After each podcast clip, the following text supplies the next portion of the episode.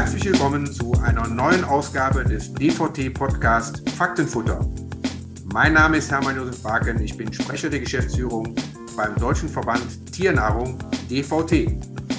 Einmal im Monat begrüßen wir hier spannende Gesprächspartner aus der Futtermittel- und Agrarbranche, aber auch aus der Ernährungswirtschaft und zwar zu verschiedenen Themen rund um diesen Bereich. Heute steht das Thema Dialog mit dem Verbraucher, Dialog innerhalb der Branche im Mittelpunkt. Dazu haben wir wieder einen spannenden Gast eingeladen. Doch bevor wir dazu kommen, begrüße ich natürlich auch wieder und zum zweiten Mal meine liebe Kollegin Paula Bukowski, Referentin für Markt- und Agrarpolitik. Hallo, Frau Bukowski. Hallo, Herr Dr. Barton. Ja, lassen Sie uns zunächst einen äh, Blick auf das aktuelle Geschehen in der Branche in den letzten Tagen jetzt aktuell werfen. Frau Bukowski, was gibt es Neues? Was steht an? Ja, also ich denke, eine wichtige Neuigkeit für die gesamte Landwirtschaft ähm, ist die Einreichung des deutschen GAP-Strategieplans, jetzt mit fast acht Wochen Verspätung bei der EU-Kommission. Und wie es auch schon ähm, aus diversen öffentlichen Auftritten unseres, unsere, unseres Ministers auch äh, de deutlich wurde, äh, ist der Fokus stark auf den ökologischen Landbau ausgerichtet. Und hier wurde nochmal das Ziel 30 Prozent Ökolandbau bis 2030 ähm, fokussiert und aufgegriffen. Da muss man nochmal sagen, GAP heißt ja gemeinsame Agrarpolitik. Wir sind ja in der Landwirtschaft für die vielen Abkürzungen bekannt. 30 Prozent ist die Zielmarke. Ähm, es waren ja auch mal 25 oder 20 Prozent. Ist das ein realistisches Ziel?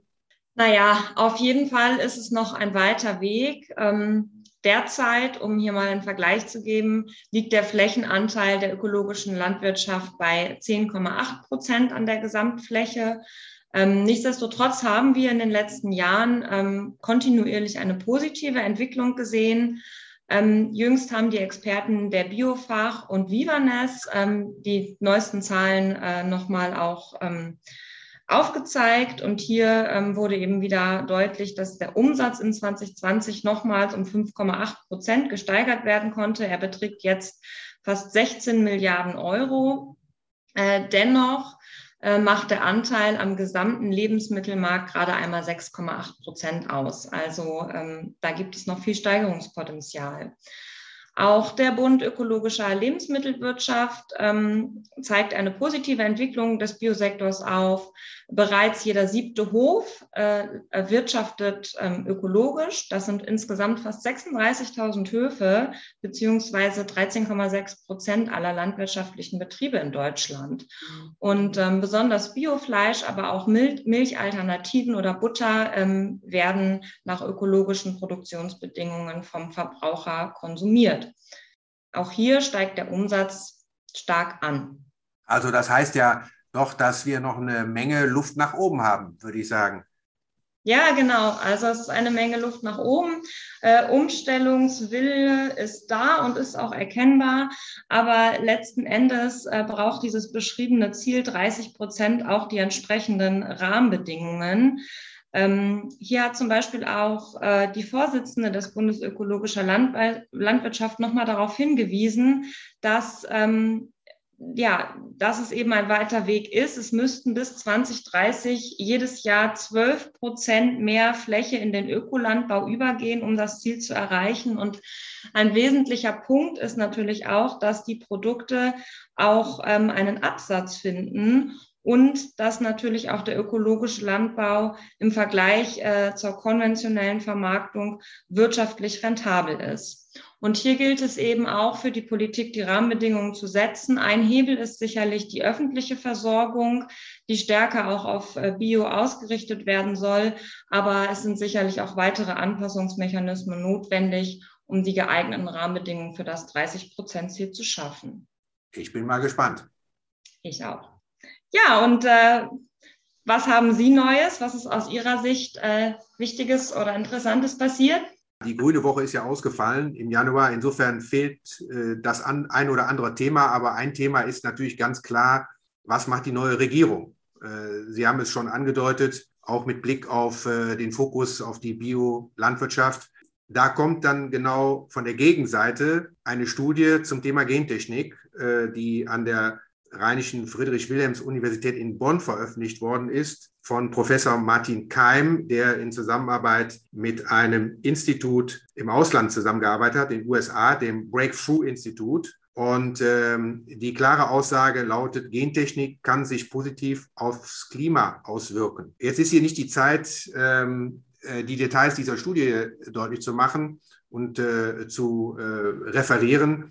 Äh, aber das ist schon eine sehr ja vielleicht für manche provokative Aussage, weil ja viele auch äh, im Sinne des Klimaschutzes glauben, auf die Gentechnik verzichten zu können. In dieser Studie wird auf jeden Fall deutlich gemacht, dass die Landwirtschaft zwar einerseits 25 Prozent der globalen Treibhausgasemissionen verursacht, wovon auch ein Großteil auf die Tierhaltung und die Nutzung von Düngemitteln zurückgeht. Allerdings entsteht mehr als ein Drittel der landwirtschaftlichen Emissionen auch durch den Landnutzungswandel, zum Beispiel wenn Wälder abgeholzt werden. Und dem entgegenwirken kann man eben durch die Nutzung besserer Technologien. So wird auch hier äh, in der Pressemeldung der Universität der Autor Professor Martin Keim zitiert. Er ist Direktor des Zentrums für Entwicklungsforschung der Universität Bonn und er sagt ganz klar, die Nutzung besserer Technologien zur Steigerung der Erträge auf den bereits genutzten Flächen könnte weiteren Landnutzungswandel eindämmen und somit die Emissionen reduzieren. Aber glauben Sie denn, dass ähm, solche Techniken wie äh, die neuen Züchtungstechniken bei dem Verbraucher Akzeptanz finden würden, auch unter dem Aspekt, äh, dass sie dem Klimawandel und der Ernährungssicherung dienlich sind? Ja, ich glaube, dass äh, die Argumente äh, Zug um Zug, glaube ich, für die neuen Technologien sprechen. Ich denke, wir waren immer eine innovative Gesellschaft, insbesondere auch hier in Deutschland, und wir haben den Innovationen vertraut. Aber zum jetzigen Zeitpunkt ist natürlich die Kritik an der Gentechnik, die Besorgnis, dass durch neue Technologien auch negative Effekte entstehen, sehr groß. Und insofern braucht man weitere Studien, um eben auch die positiven Effekte deutlich zu machen. Ich glaube, gerade in der Klimadiskussion müssen die Fakten auf den Tisch und da wird auch vieles gefordert, was vielleicht nicht zum Klimaschutz beiträgt. Es macht ja auch keinen Sinn, dass man dann länger wartet und einfach mal äh, die Folgen abwartet, sondern man muss eigentlich jetzt hier und heute zu der entsprechenden Umsetzung solcher Technologien kommen. Aber die Akzeptanz ist für neue Technologien, das gilt nicht nur für die Gentechnik, auch nicht mehr so stark ausgeprägt wie früher. Der Fortschrittsglaube, der ist eben nicht mehr so gut wie früher. Mhm. Und welche Rolle hat, äh, hat der Einsatz dieser Techniken auf die Landwirtschaft beziehungsweise auch auf die Futtermittelwirtschaft? Wir können durch den Einsatz von ja, Hochleistungssorten oder solchen Saatgut, was äh, die Qualität verbessert, zum Beispiel die Klimaresistenz, die Klimaresilienz erhöht, stabile Erträge haben und damit auch die Qualität des Erntegutes verbessert und damit halt eben auch die Qualität des Futtermittels. Denn die meisten Erntegüter gehen ja dann tatsächlich auch als Futtermittel wiederum äh, in die Ernährung der Tiere. Das ist, glaube ich, sehr wichtig. Wir brauchen auch für die Menschen weltweit viel äh, tierisches Eiweiß. Dazu brauchen wir auch entsprechend hochwertige Pflanzen. Und äh, wichtig ist, dass der Anteil der Flächen, der für diese Produktion eingesetzt wird, nicht weiter erhöht wird, sondern dass wir die Produktivität erhöhen. Und das ist auch ja, für die Futtermittelverwendung ein sehr wichtiger Aspekt. Mhm. Okay. Jetzt möchten wir uns aber unserem heutigen Gast widmen und ihn und unsere Zuhörer und Zuhörerinnen nicht weiter warten lassen. Wir haben uns heute einen Gast eingeladen, der Philosophie studiert hat, Geografie und Umweltwissenschaften, und zwar in Heidelberg und Louisiana. Seit Januar 19, äh, 2009 ist er Geschäftsführer Gesellschafter beim Institut für Organisationskommunikation das ist die Langfassung für IFOC, einer Kommunikationsberatung für Nachhaltigkeit, Beteiligung und Dialog. Zuvor war er auch schon seit, ich glaube, 13 Jahren beim IFOC und äh, IFOC steht seit 25 Jahren für die Gestaltung komplexer Veränderungsprozesse in Politik, Gesellschaft und Wirtschaft im Zentrum der Arbeit. So habe ich es auch auf der Webseite gelesen. Steht die Kombination von strategischer Beratung zu Transformationen und nachhaltiger Entwicklung mit moderner Kommunikation und Partizipation. Und außerdem ist er noch Geschäfts-, nein, Generalsekretär der Plattform Industrie 4.0 und Leiter der Geschäftsstelle. Ja, der Philosoph, der studierte Philosoph, Philosoph und geografische Experte, also auf den Gebieten Industrie 4.0, Nachhaltigkeit, Wissenschaftskommunikation sowie Innovation und zudem ist er Mitglied im VDI Fachbeirat Technik und Gesellschaft und verfügt über langjährige Erfahrungen im Bereich der Nachhaltigkeitsstrategien. Wir sprechen heute mit Henning Bantin. Guten Tag, äh, Herr Bantin. Ich begrüße Sie zusammen mit Paula Bukowski hier heute in dieser Runde und wir kennen uns auch schon einige Jährchen. Ich weiß gar nicht wie lange, aber die Entwicklung von IFOC habe ich auch äh, verfolgt. Wo haben Sie Ihre Büros eigentlich? Ja, also erstmal äh, herzlich willkommen. Ähm, vielen Dank für das Gespräch. Wir sind hier in Deutschland, sitzen wir ähm, im Frankfurter Raum, ähm, in Düsseldorf, in München und in Berlin und haben aber auch in Brüssel eine Dependance. Und dann sind wir ja eingebunden in einen größeren internationalen Kontext mit einer amerikanischen Mutter, die wiederum auch auf das Thema Nachhaltigkeit spezialisiert ist, mehr aus einer technisch-fachlichen Beratungsperspektive heraus äh, und insofern gibt es in den USA nochmal vielfältige Büros, äh, dort dann immer unter dem Namen Cadmus. Mhm. Und Sie haben ja auch äh, unter dem Stichwort Industrie 4.0 also eine Menge Erfahrung in verschiedenen Beteiligungsverfahren, wie ich so festgestellt habe, mitbekommen habe. Ähm, und haben sich jetzt auch mit der Landwirtschaft befasst. Wie kamen Sie zu mhm. diesem Thema? Naja, die Landwirtschaft ist natürlich, wenn man auf das Nachhaltigkeitsthema guckt, äh, eines der, der Kernthemen, ähm, das wir schon seit vielen Jahren und Herr Wagen, das ist ja tatsächlich auch der Zusammenhang, in dem wir immer mal wieder im Gespräch waren, weil wir, da stößt man ja in verschiedene Aspekte rein, die für eine nachhaltige Entwicklung äußerst relevant sind. Das eine ist natürlich schlicht und ergreifend die gesunde Ernährung. Ähm, es geht schlicht und ergreifend darum, dass bäuerliche Betriebe profitabel und gut arbeiten können.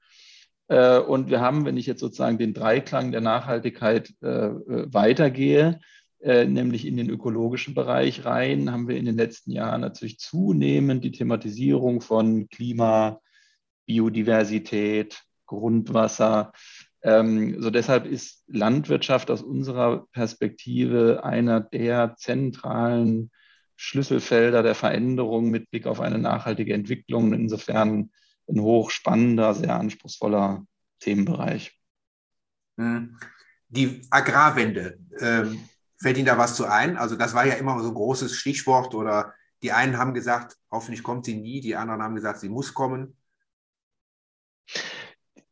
Absolut. Also sag mal, ich, äh, für mich war das schon seit Jahren, so wie ich es auch gerade ja beschrieben habe, weshalb uns dieses Thema so umtreibt, ähm, klar, dass das kommt. Die Zuspitzung der Diskussion, die wir jetzt auch gerade in, den, in der letzten Legislatur gemerkt haben, fand ich war sehr, sehr vorhersehbar. Ähm, und äh, natürlich, was auch in solchen Transformationen üblich ist, ist, dass sich die verschiedenen Spieler auf dem Feld in so einem Themenfeld nicht unbedingt mögen, in Anführungsstrichen, oder verstehen müssen, dass sich auf, einem, auf dem Spielfeld so ein bisschen die Positionen ändern, die Regeln ändern und man in einer neuen Konstellation zusammenkommen muss, um eine zukunftsfähige Landwirtschaft möglich zu machen. Also deshalb Agrarwende hat für mich einerseits ja, das war mit Ansage. Äh, und zum anderen, wenn ich auf solche Transformationen gucke, ist der eine Blick immer der inhaltliche. Der andere ist, was heißt das jetzt eigentlich für die involvierten Personen, Institutionen, wie sie sich in der Zukunft aufstellen und zueinander verhalten müssen? Mhm. Sie, Sie ähm, sagen, ja. Frau Bukowski. Ja, äh, auch von mir noch einen schönen guten Tag, ähm, Paula Bukowski. Ich äh, würde das gerne einmal aufgreifen, was Sie gerade gesagt haben zum Stichwort Agrarwende und verschiedene Interessensvertreter, äh, ähm, wie die zueinander finden. Und vor dem Hintergrund würde ich Sie gerne fragen, ähm, wie beurteilen Sie denn die Dialogformate zur Zukunft der Landwirtschaft, Stichwort ZKL oder auch Borchert-Kommission? Hm. Also ich finde, wenn Sie jetzt gerade die beiden, Borchert und ZKL, benennen, ähm, und ich glaube, da spreche ich jetzt auch keine isolierte, ungewöhnliche Meinung aus, sondern ich glaube, es ging vielen in der, in der Szene, in der Community so, dass äh, man wirklich positiv beeindruckt war, was die Ergebnisse angeht, wie weit diese Kommissionen gekommen sind und dass es tatsächlich in beiden Fällen gelungen ist, äh, Politikempfehlungen zu formulieren, die auf einen breiten gesellschaftlichen Rückhalt treffen. Ne? Also man hat wirklich in wichtigen Fragestellungen ein gemeinsames Bild entwickelt über die verschiedenen Gräben hinweg. Insofern generelles Fazit zu beiden wirklich positiv und eine tolle Grundlage, um das jetzt in der anstehenden Legislatur nochmal deutlich nach vorne zu entwickeln. Mhm. Und ähm, ich habe nicht so äh, langjährige Erfahrung mit Ihrer Organisation beim Stichwort Organisationskommunikation und auch jetzt vor diesem Hintergrund solcher Dialogformate. Können Sie äh, für mich einmal erläutern, wo würden Sie da ansetzen? Das heißt, wo wäre jetzt aus Ihrer Sicht der Organisationskommunikation da vielleicht noch eine Möglichkeit, solche Dialogformate auch zu unterstützen oder voranzubringen, dass sie eben auch umgesetzt werden können? Damit haben Sie jetzt das wichtige Stichwort gegeben, nämlich Umsetzung. Ähm, nicht nur bei dem Thema Agrarwende, äh, ob man jetzt den Begriff benutzen will oder nicht, sagen wir dahingestellt, sondern auch in vielen anderen, äh, ne, ob Sie jetzt in die Verkehrswende oder Energiewende oder so reingucken. Ähm, die Deutschen generell haben ja eine, eine, eine hohe Affinität und, und, und Freude daran, sich sehr lange mit Zielen und Strategien äh, umzutreiben. Das ist auch gut und richtig so. Ähm, nur man muss den, man darf den Punkt nicht verpassen, ab dem man auch sehr genau darüber nachdenken muss, wie muss ich jetzt eigentlich, was bedeutet es im Einzelnen, Strategie auch tatsächlich umzusetzen. Ähm, also zu einer Realität werden zu lassen. Zum einen, weil es sehr voraussetzungsreich ist, so einen Umbau zu machen. Da muss ich planerisch viel parallel bedenken, um realistisch eine Veränderung ähm, herbeiführen zu können und nicht unnötige Kosten zu verursachen, die ja gerade jetzt auch im Landwirtschaftskontext dann sehr, sehr persönliche, äh, ähm, ja, unangenehme Entwicklungen mit sich bringen können, wenn ich an, an einzelne Landwirte denke. Ähm, das heißt, solche Dinge müssen ja sehr, sehr gut geplant sein aber Umsetzung auch deshalb wichtig, weil sich viele Fragestellungen aus der strategisch-konzeptionellen Überlegung ja nochmal anders stellen und nochmal anders schärfen. Kurzum, zu Ihrer äh, Kernfrage zurück, was stünde jetzt an? Ich glaube, zum einen gilt es, das große Gut, was man durch Borchert und äh, Zukunftskommission erreicht hat, nämlich diese grundsätzliche Einigkeit, auch das Vertrauen, das entstanden ist zwischen wesentlichen äh, Akteuren in dem Bereich, das in die Zukunft zu tragen, das zu erhalten, aber zum anderen zu wissen, es geht jetzt um Umsetzung und sich jetzt insbesondere auf Schwerpunktthemen von besonderem Interesse, auf Themen, in denen Zielkonflikte auf der Hand liegen, ähm, in, in Themen zu begeben, wo man jetzt sehr konkret durchbuchstabiert, das ist das, was wir uns vornehmen, um Realisierung tatsächlich möglich zu machen. Also mein Petitum wäre einerseits ja, diesen gesellschaftlichen Schulterschluss in die Zukunft verlängern, aber der Schwerpunkt der Tätigkeiten sollte aus meiner Sicht jetzt darauf liegen, dass man sich einzelne Schwerpunktbereiche vornimmt und in dem Bereich vertiefend und konkret in die Implementierung reindenkt, in die Umsetzung reindenkt, um tatsächlich auch konkrete Schritte nach vorne gehen zu können. Herr Bantin, Jetzt muss ich Sie aber mal fragen, predigt da nicht der Pfarrer von der Kanzel? Wenn ich jetzt mal die aktuelle Entwicklung sehe. Wir haben jetzt eine neue Regierung, die haben sich auch in einem Dialogprozess, glaube ich, geeinigt auf einen Regierungsvertrag, einen Koalitionsvertrag. Und jetzt haben wir einen neuen Minister. Und äh, bin jetzt mal provokativ und sage, der Minister hat jetzt entschieden, welche Politik gemacht wird. Äh, die ist grün, die Politik. Ja? Und äh, was gibt es da noch zu bereden? Frage ich jetzt mal rhetorisch. Naja, da, da, da gibt es natürlich viel zu bereden. Also ich, ich mache mal eine kleine Parallele zu den ähm, zum Klimaschutzthematik. Ähm, mhm. das eine ist, und das ist ja in den vergangenen Jahren unter ganz unterschiedlicher politischer Kultur, äh, Couleur äh, erfolgt, es wurden Klimaschutzziele definiert. Das ist das eine, was sehr wichtig ist. Das ist die Definition der Zielebene. Nur auf der Umsetzungsebene ist ja dann die große Frage, wie erreiche ich denn die Ziele? Und wen brauche ich wie, im Schulterschluss, um realistisch ein Ziel erreichen zu können.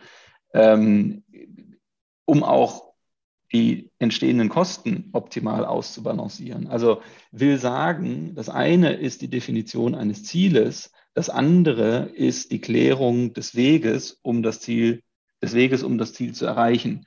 Ähm, das ist ein mindestens so wichtiger Schritt und da gibt es nun mal bekanntlich viele Wege, die zu so, solchen Zielen führen können. Und da den optimalen ähm, äh, analytisch, ne, also von der Faktenbasis her klar zu haben, dass man weiß, ja, das ist jetzt aus gegebenen Erkenntnissen eigentlich der ideale Weg und dann eben nochmal zu sortieren und wie mit den verschiedenen Akteuren kriegen wir das auch realistisch umgesetzt, dass das auch machbar ist. Das ist ja nochmal eine ganz andere, sehr große Baustelle.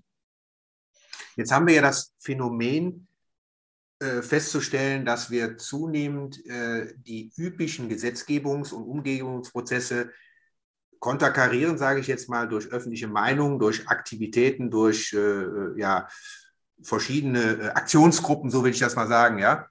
Ähm, Mitsprache äh, findet auf einem ganz anderen Level statt, also außerhalb des äh, üblichen Beteiligungsprozesses, wie man ihn aus den parlamentarischen und gut organisierten Systemen kennt. Äh, wie geht man damit um?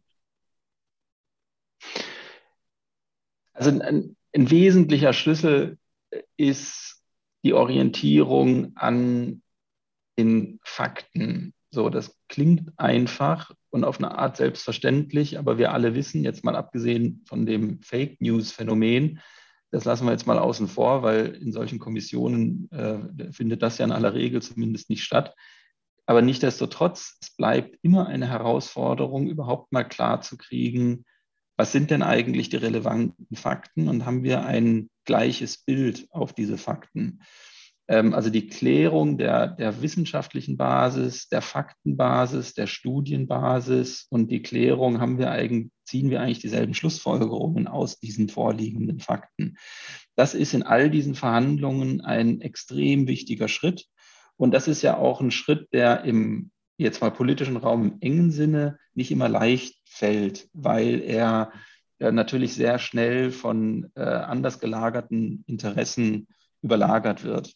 Und da, genau darin liegt die, die Stärke von Dialogprozessen, weil sie informeller arbeiten können, weil sie sich ähm, eben dieser Faktenbasis in Ruhe annehmen können, um dann eben in einer geteilten Sicht auf diese Faktenlage Schlussfolgerungen zu ziehen und das kann ja dann mitunter durchaus sein, dass diese Schlussfolgerungen in Alternativen sind. Das muss ja nicht immer alles konsensual und deterministisch sein, nur das ist die eine denkbare Schlussfolgerung, sondern man entwickelt, wenn Sie so wollen, verschiedene Szenarien, verschiedene Lösungspfade zu einem definierten Ziel.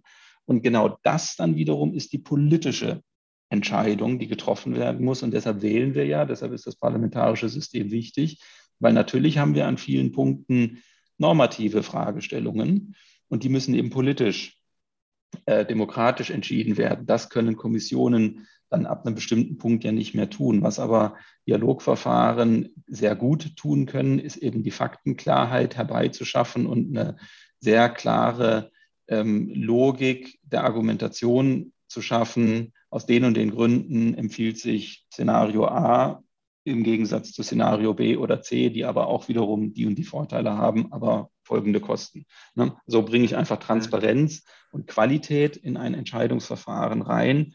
Die letztliche Entscheidung, in vielen Fällen zumindest, ist natürlich dann wiederum genuin eine politische. Aber das ist so ein bisschen das Ergänzungsverhältnis, wo ich eine große Stärke ähm, des, des Dialogischen sehe.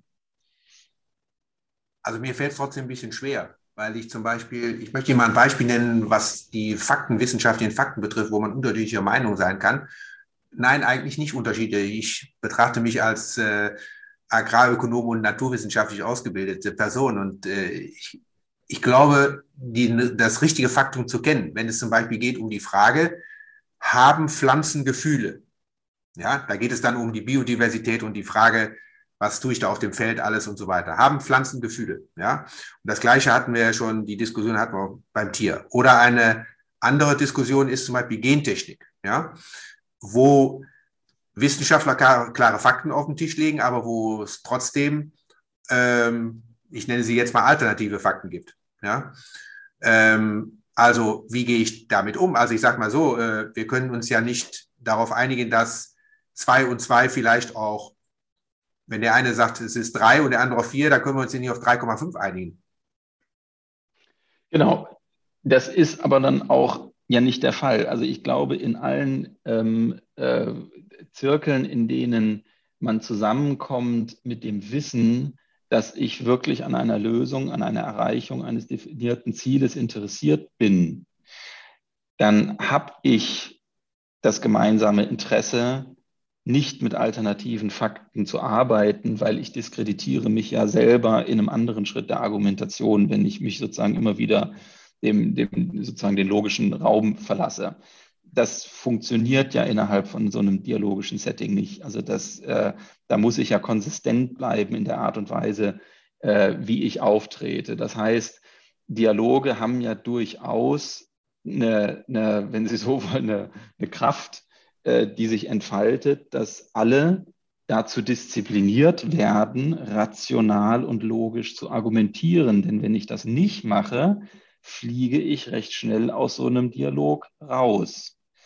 Jetzt kann man natürlich, und das beobachten Sie, und das, das, äh, darauf spielen Sie vielleicht auch an, es gibt natürlich immer wieder Akteursgruppen, die dann auch bewusst nicht an einem Dialog teilnehmen, weil sie wissen, dass das letzten Endes mit ihrem, nennen Sie jetzt mal Geschäftsmodell oder dem Zweck ihrer Organisation letzten Endes nicht übereinstimmt.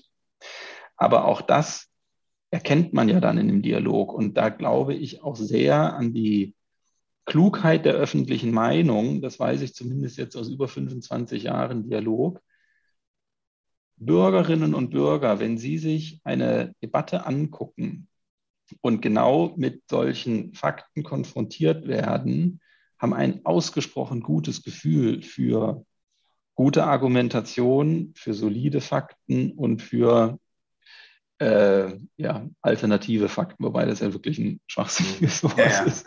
Ja, aber da, glaube ich, hat öffentliche Meinung wirklich äh, eine hohe Rationalität.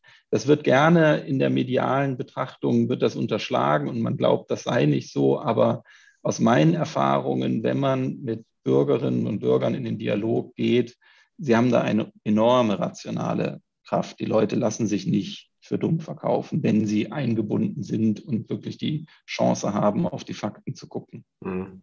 Jetzt habe ich, äh, ich, ich würde noch mal einmal gerne das Stichwort öffentliche Meinung aufgreifen, wenn wir bei diesen Dialogformaten sind, wie zum Beispiel der ZKL. Da war ja ein bestimmter Zukunftskommission Landwirtschaft.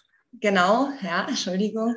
Äh, da war ja ähm, ein, ein, ein bestimmter Kreis wurde ja im Prinzip ausgewählt, ähm, hier Strategien äh, für die zukünftige Ausgestaltung der Landwirtschaft zu entwerfen. Inwieweit glauben Sie denn, ähm, ist die Arbeit dieser Kommission wirklich äh, in der Öffentlichkeit angekommen? Also inwieweit kann die Öffentlichkeit sich da überhaupt zu positionieren, weil sie über genügend Fakten verfügen? Ich erinnere mich da an hm. sehr lange Abschlussberichte und ähm, ja, mich würde halt interessieren, was glauben Sie, wie wurde das denn in die Öffentlichkeit transferiert und wie ist es dort hm. angekommen? Wichtiger Punkt ähm, ähm, und, und, schließt auch an, an das Thema, was wir vorhin schon mal diskutiert hatten, weil in der Tat, ne, das war erstmal, glaube ich, nicht das primäre Interesse der, der Zukunftskommission Landwirtschaft, der ZKL, wirklich intensiv in die öffentliche Diskussion zu gehen, sondern da war die Priorität auf, lass uns in einem Expertenraum, in einem Stakeholderraum, also unter Beteiligung der wesentlichen Interessen, lass uns hier ein gemeinsames Bild entwickeln, wo stehen wir eigentlich und wo muss die Reise sinnvollerweise hingehen. Das ist das, was die ZKL gut geschafft hat. Sie haben völlig recht, das, was nicht stattfand, ähm, war eine öffentliche Auseinandersetzung. Und äh, was ich aber aus Gesprächen von Beteiligten höre oder ähm, nochmal zurückgehend auf die ursprünglich gestellte Frage, Herr Waken, ähm, wie müsste es jetzt eigentlich weitergehen, ist neben dem, ne, wir wollen an diesem Schulterschluss festhalten, wir wollen konkret in die Implementierung reingehen, ist diese Dimension eines aktiven öffentlichen Dialoges natürlich ein sehr wichtiges Element, ja, um wirklich der Breite der Gesellschaft eine Chance zu geben, sich mit der Materie auseinanderzusetzen, sich ein Bild davon zu verschaffen, äh, was die Situation ist und wohin die Reise geht, um dann wirklich eine aktive Meinungsbildung möglich zu machen. Und da gibt es ja verschiedenste Dialogformate, die eben wirklich mit äh, ein paar hundert Leuten oder vielen tausenden Leuten arbeiten, um wirklich in einem, in einem größeren Raum eine Resonanz zu, zu, erzeugen auf solche Ergebnisse. Das wäre tatsächlich jetzt in dem nächsten Schritt auch ein, ein sehr elementares Thema. Ähm, letzter Gedanke noch dazu, das erinnert mich immer so ein bisschen an die Diskussion, die wir auch im, im Mobilitätsbereich haben. Das eine ist, dass wir technologisch ähm, ein Bild davon haben, wohin die Reise geht, Stichwort E-Mobilität oder Wasserstoff, wie auch immer. Das andere ist ja, wir alle sind diejenigen, die sich bewegen. Das machen wir jeden Tag. Und das ist eine ganz persönliche Entscheidung, wie ich mich von A nach B bewege. Und genauso ist es ja eine extrem persönliche und individuelle Entscheidung, wie ich mich ernähre. Und das muss ich frühzeitig adressieren und auch in aller Offenheit und Transparenz äh, und eben Interaktivität und dialogischem Haltung mit der Breite der Gesellschaft, um sicherzugehen, dass die Leute es verstanden haben und auch aktiv so einen Schritt mitgehen. Sonst bin ich schnell der Prediger in der Wüste. Mhm. Also ich, ich würde jetzt auch gerne mal an Frau Bukowski nochmal die Frage stellen, welches Thema würden Sie jetzt gerne an Bantin mal übergeben zum Dialog, was unbedingt gelöst werden müsste. Es muss ja jetzt gar nicht unbedingt aus der Landwirtschaft sein, aber vielleicht. Ja, auch doch. Also da würde mir direkt aus der Landwirtschaft eigentlich was einfallen.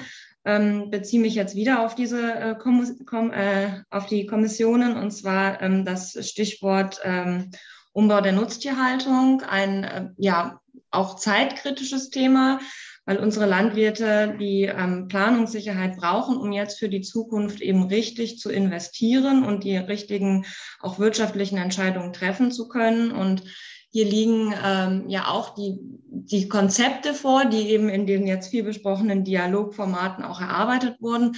Aber hier fehlt es aus meiner Sicht jetzt ganz klar an, an konkreten Maßnahmen, äh, wie man jetzt diese Ziele, auf die sich ja mehr oder weniger alle geeinigt haben, auch erreichen kann. Also ich denke, das wäre ein wichtiger Punkt aus der Landwirtschaft, den es jetzt äh, gilt, ähm, auch strukturell aufzuarbeiten, damit wir ja. hier einen Schritt weiterkommen. Ja. Und einfach nur ein Stichwort genau zu dem, was Sie gesagt haben, in den Raum rufend, äh, wäre Roadmaps. Ne? Ähm, ich glaube, sowas ist in dem jetzt anstehenden Schritt ein sehr hilfreiches Instrument, dass man sich in so einem äh, gut aufgestellten Kreis von, von Akteuren ein gemeinsames Bild darüber verschafft, was sind jetzt eigentlich im Zuge dieser Transformation die einzelnen Schritte, die wir zu gehen haben. Wer hat da welche Rolle? Wo sehen wir welche Meilensteine? was muss bis wann passiert sein, um eben die erwünschten Effekte ähm, äh, zu erreichen? Und so eine Klarheit ähm, ist, wie Sie sagen, wichtig, damit Landwirtinnen und Landwirte planen können, aber auch der Handel, das ganze System planen kann und weiß, darauf müssen wir uns einstellen. Ähm, das sind die nächsten Schritte, darauf haben wir uns geeinigt. Und das, wie ich es vorhin schon sagte, ist eine Sache, die wir in Deutschland gerne so ein bisschen unter den Teppich kehren und uns über die Mühen der Ebenen in der eigentlichen Umsetzung nicht so gerne Gedanken machen. Das halte ich aber wirklich für erfolgskritisch. Ja, würde ich auch sagen. Ne? Das ist so, so kla klassisch jetzt auch ein Problem geworden in letzter Zeit immer wieder, dass man sagt, ja, wir fordern jetzt dies, wir fordern jetzt das oder wir machen das. Ja. Ne? Und dann fehlt der konkrete Plan. Ich glaube auch, das geht auch darum, dass man da eine gewisse Zuverlässigkeit oder Sicherheit braucht. Ne? Ich äh, denke, dass man in vielen Diskussionen mit Öffentlichkeit, mit wem auch immer die Frage bekommt, ja, willst du das jetzt machen? Und irgendwann äh, bekommt man einfach nur die Antwort, ja, sagt mir, bis wann ich mich da umstellen muss, ja. genau. Ja. Dann habe ich eben meine neue Heizung gekauft oder so, ja. Also ja, ähm, ja. ja äh, oder sagt mir, bis wann wir äh, das E-Auto kaufen müssen. Ne? Hm. Ich glaube, da, also das ist, glaube ich, ein Punkt, den man, der ist ganz wichtig, ja. Äh, der schafft Sicherheit, Planbarkeit. Äh, ich denke, die Menschen brauchen das auch. Und das, ja, ist ein wichtiger Punkt. Ja, richtig. Ja, gut, äh, wir haben schon lange diskutiert. Äh, wir könnten es noch viel länger, aber äh, das ist ja das Spannende, glaube ich, an solchen Themen und auch vielleicht an Ihnen, Herr Bantin, und Ihre Aufgabe, dass es da immer wieder neue Aufgaben gibt, zu denen ich Sie ermutige und auch immer wieder auffordere, Vorschläge zu machen und den Dialog zu begleiten. Vielen herzlichen Dank für Ihre Teilnahme heute an unserem Gespräch. War sehr interessant und ähm, Dialoge stehen ja, glaube ich, in den nächsten Wochen, Monaten genügend an.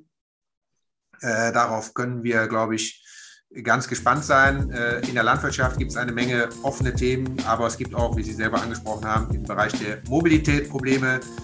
Wir wünschen Ihnen für diese Aufgaben weiterhin viel Erfolg und wir sehen uns. Bis zum nächsten Mal. Tschüss. Genau. Vielen Dank, Frau Gossi, Herr Wagen. Tschüss. Das war's für die heutige Ausgabe von Faktenfutter, dem DVT-Podcast. Mein Name ist Paula Bukowski. Und ich bin Hermann Josef Barken. Wir freuen uns, wenn Sie auch beim nächsten Mal wieder dabei sind. Bis dahin eine gute Zeit und bleiben Sie gesund. Tschüss. Tschüss.